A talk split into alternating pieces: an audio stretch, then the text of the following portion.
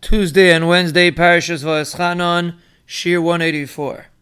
All of the shiurim for today have been generously sponsored Lili Nishmas Moshe Doiv Ben Shmuel Zev, whose yahrzeit is tomorrow, who always spoke about the importance of emunah and bitachon, the schus of limarat and chizik of thousands and thousands of listeners throughout the globe, and the schus of thousands of lives that have been changed should Be'ezer Hashem bring him an Eloi Neshama, and he should be Zeiche to a Lichtige Gan Eden. Rav Shimshon Pincus Zatzal said an amazing observation. He spoke in hundreds and hundreds of places throughout his lifetime. And he said that he noticed something amazing.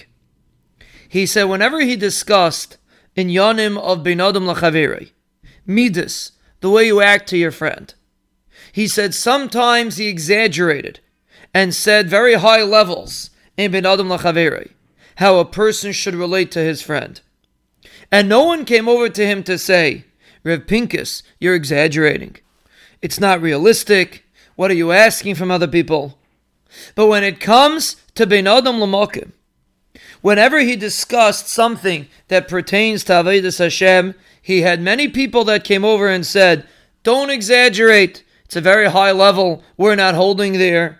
You can't expect us to do this, etc., etc. How do we understand? What's the difference when it comes to Ben Adam Lachaver? Everybody understands that you're doing something, even Lifnim Mishuras Hadin, a very high level. But everybody could relate to it. But by Ben Adam Lamakom, people come rushing over, you're exaggerating, it's not practical. We have to understand that Ben Adam Lamakim is the same, so to speak, as Bein Adam Lachaveri. People feel as if Bein Adam Lachaveri is real. There's someone tangible over here. There's an individual over here. And I have to treat him. I can't just do X, Y, and Z. I have to be nice to him. We have to understand that the Ribbono Shel Olam is Kel Chai V'Kayam. He's real. And we have to treat the Ribbono Shel Olam not any less than we would treat our friends.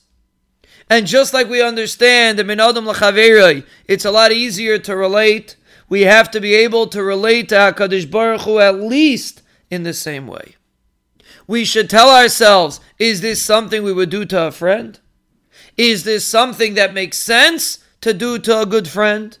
The Ribbono Shel Olam is not worse than my good friend, and that's how we have to relate to Avodas Hashem in general, to our relationship with Hakadosh Baruch Hu.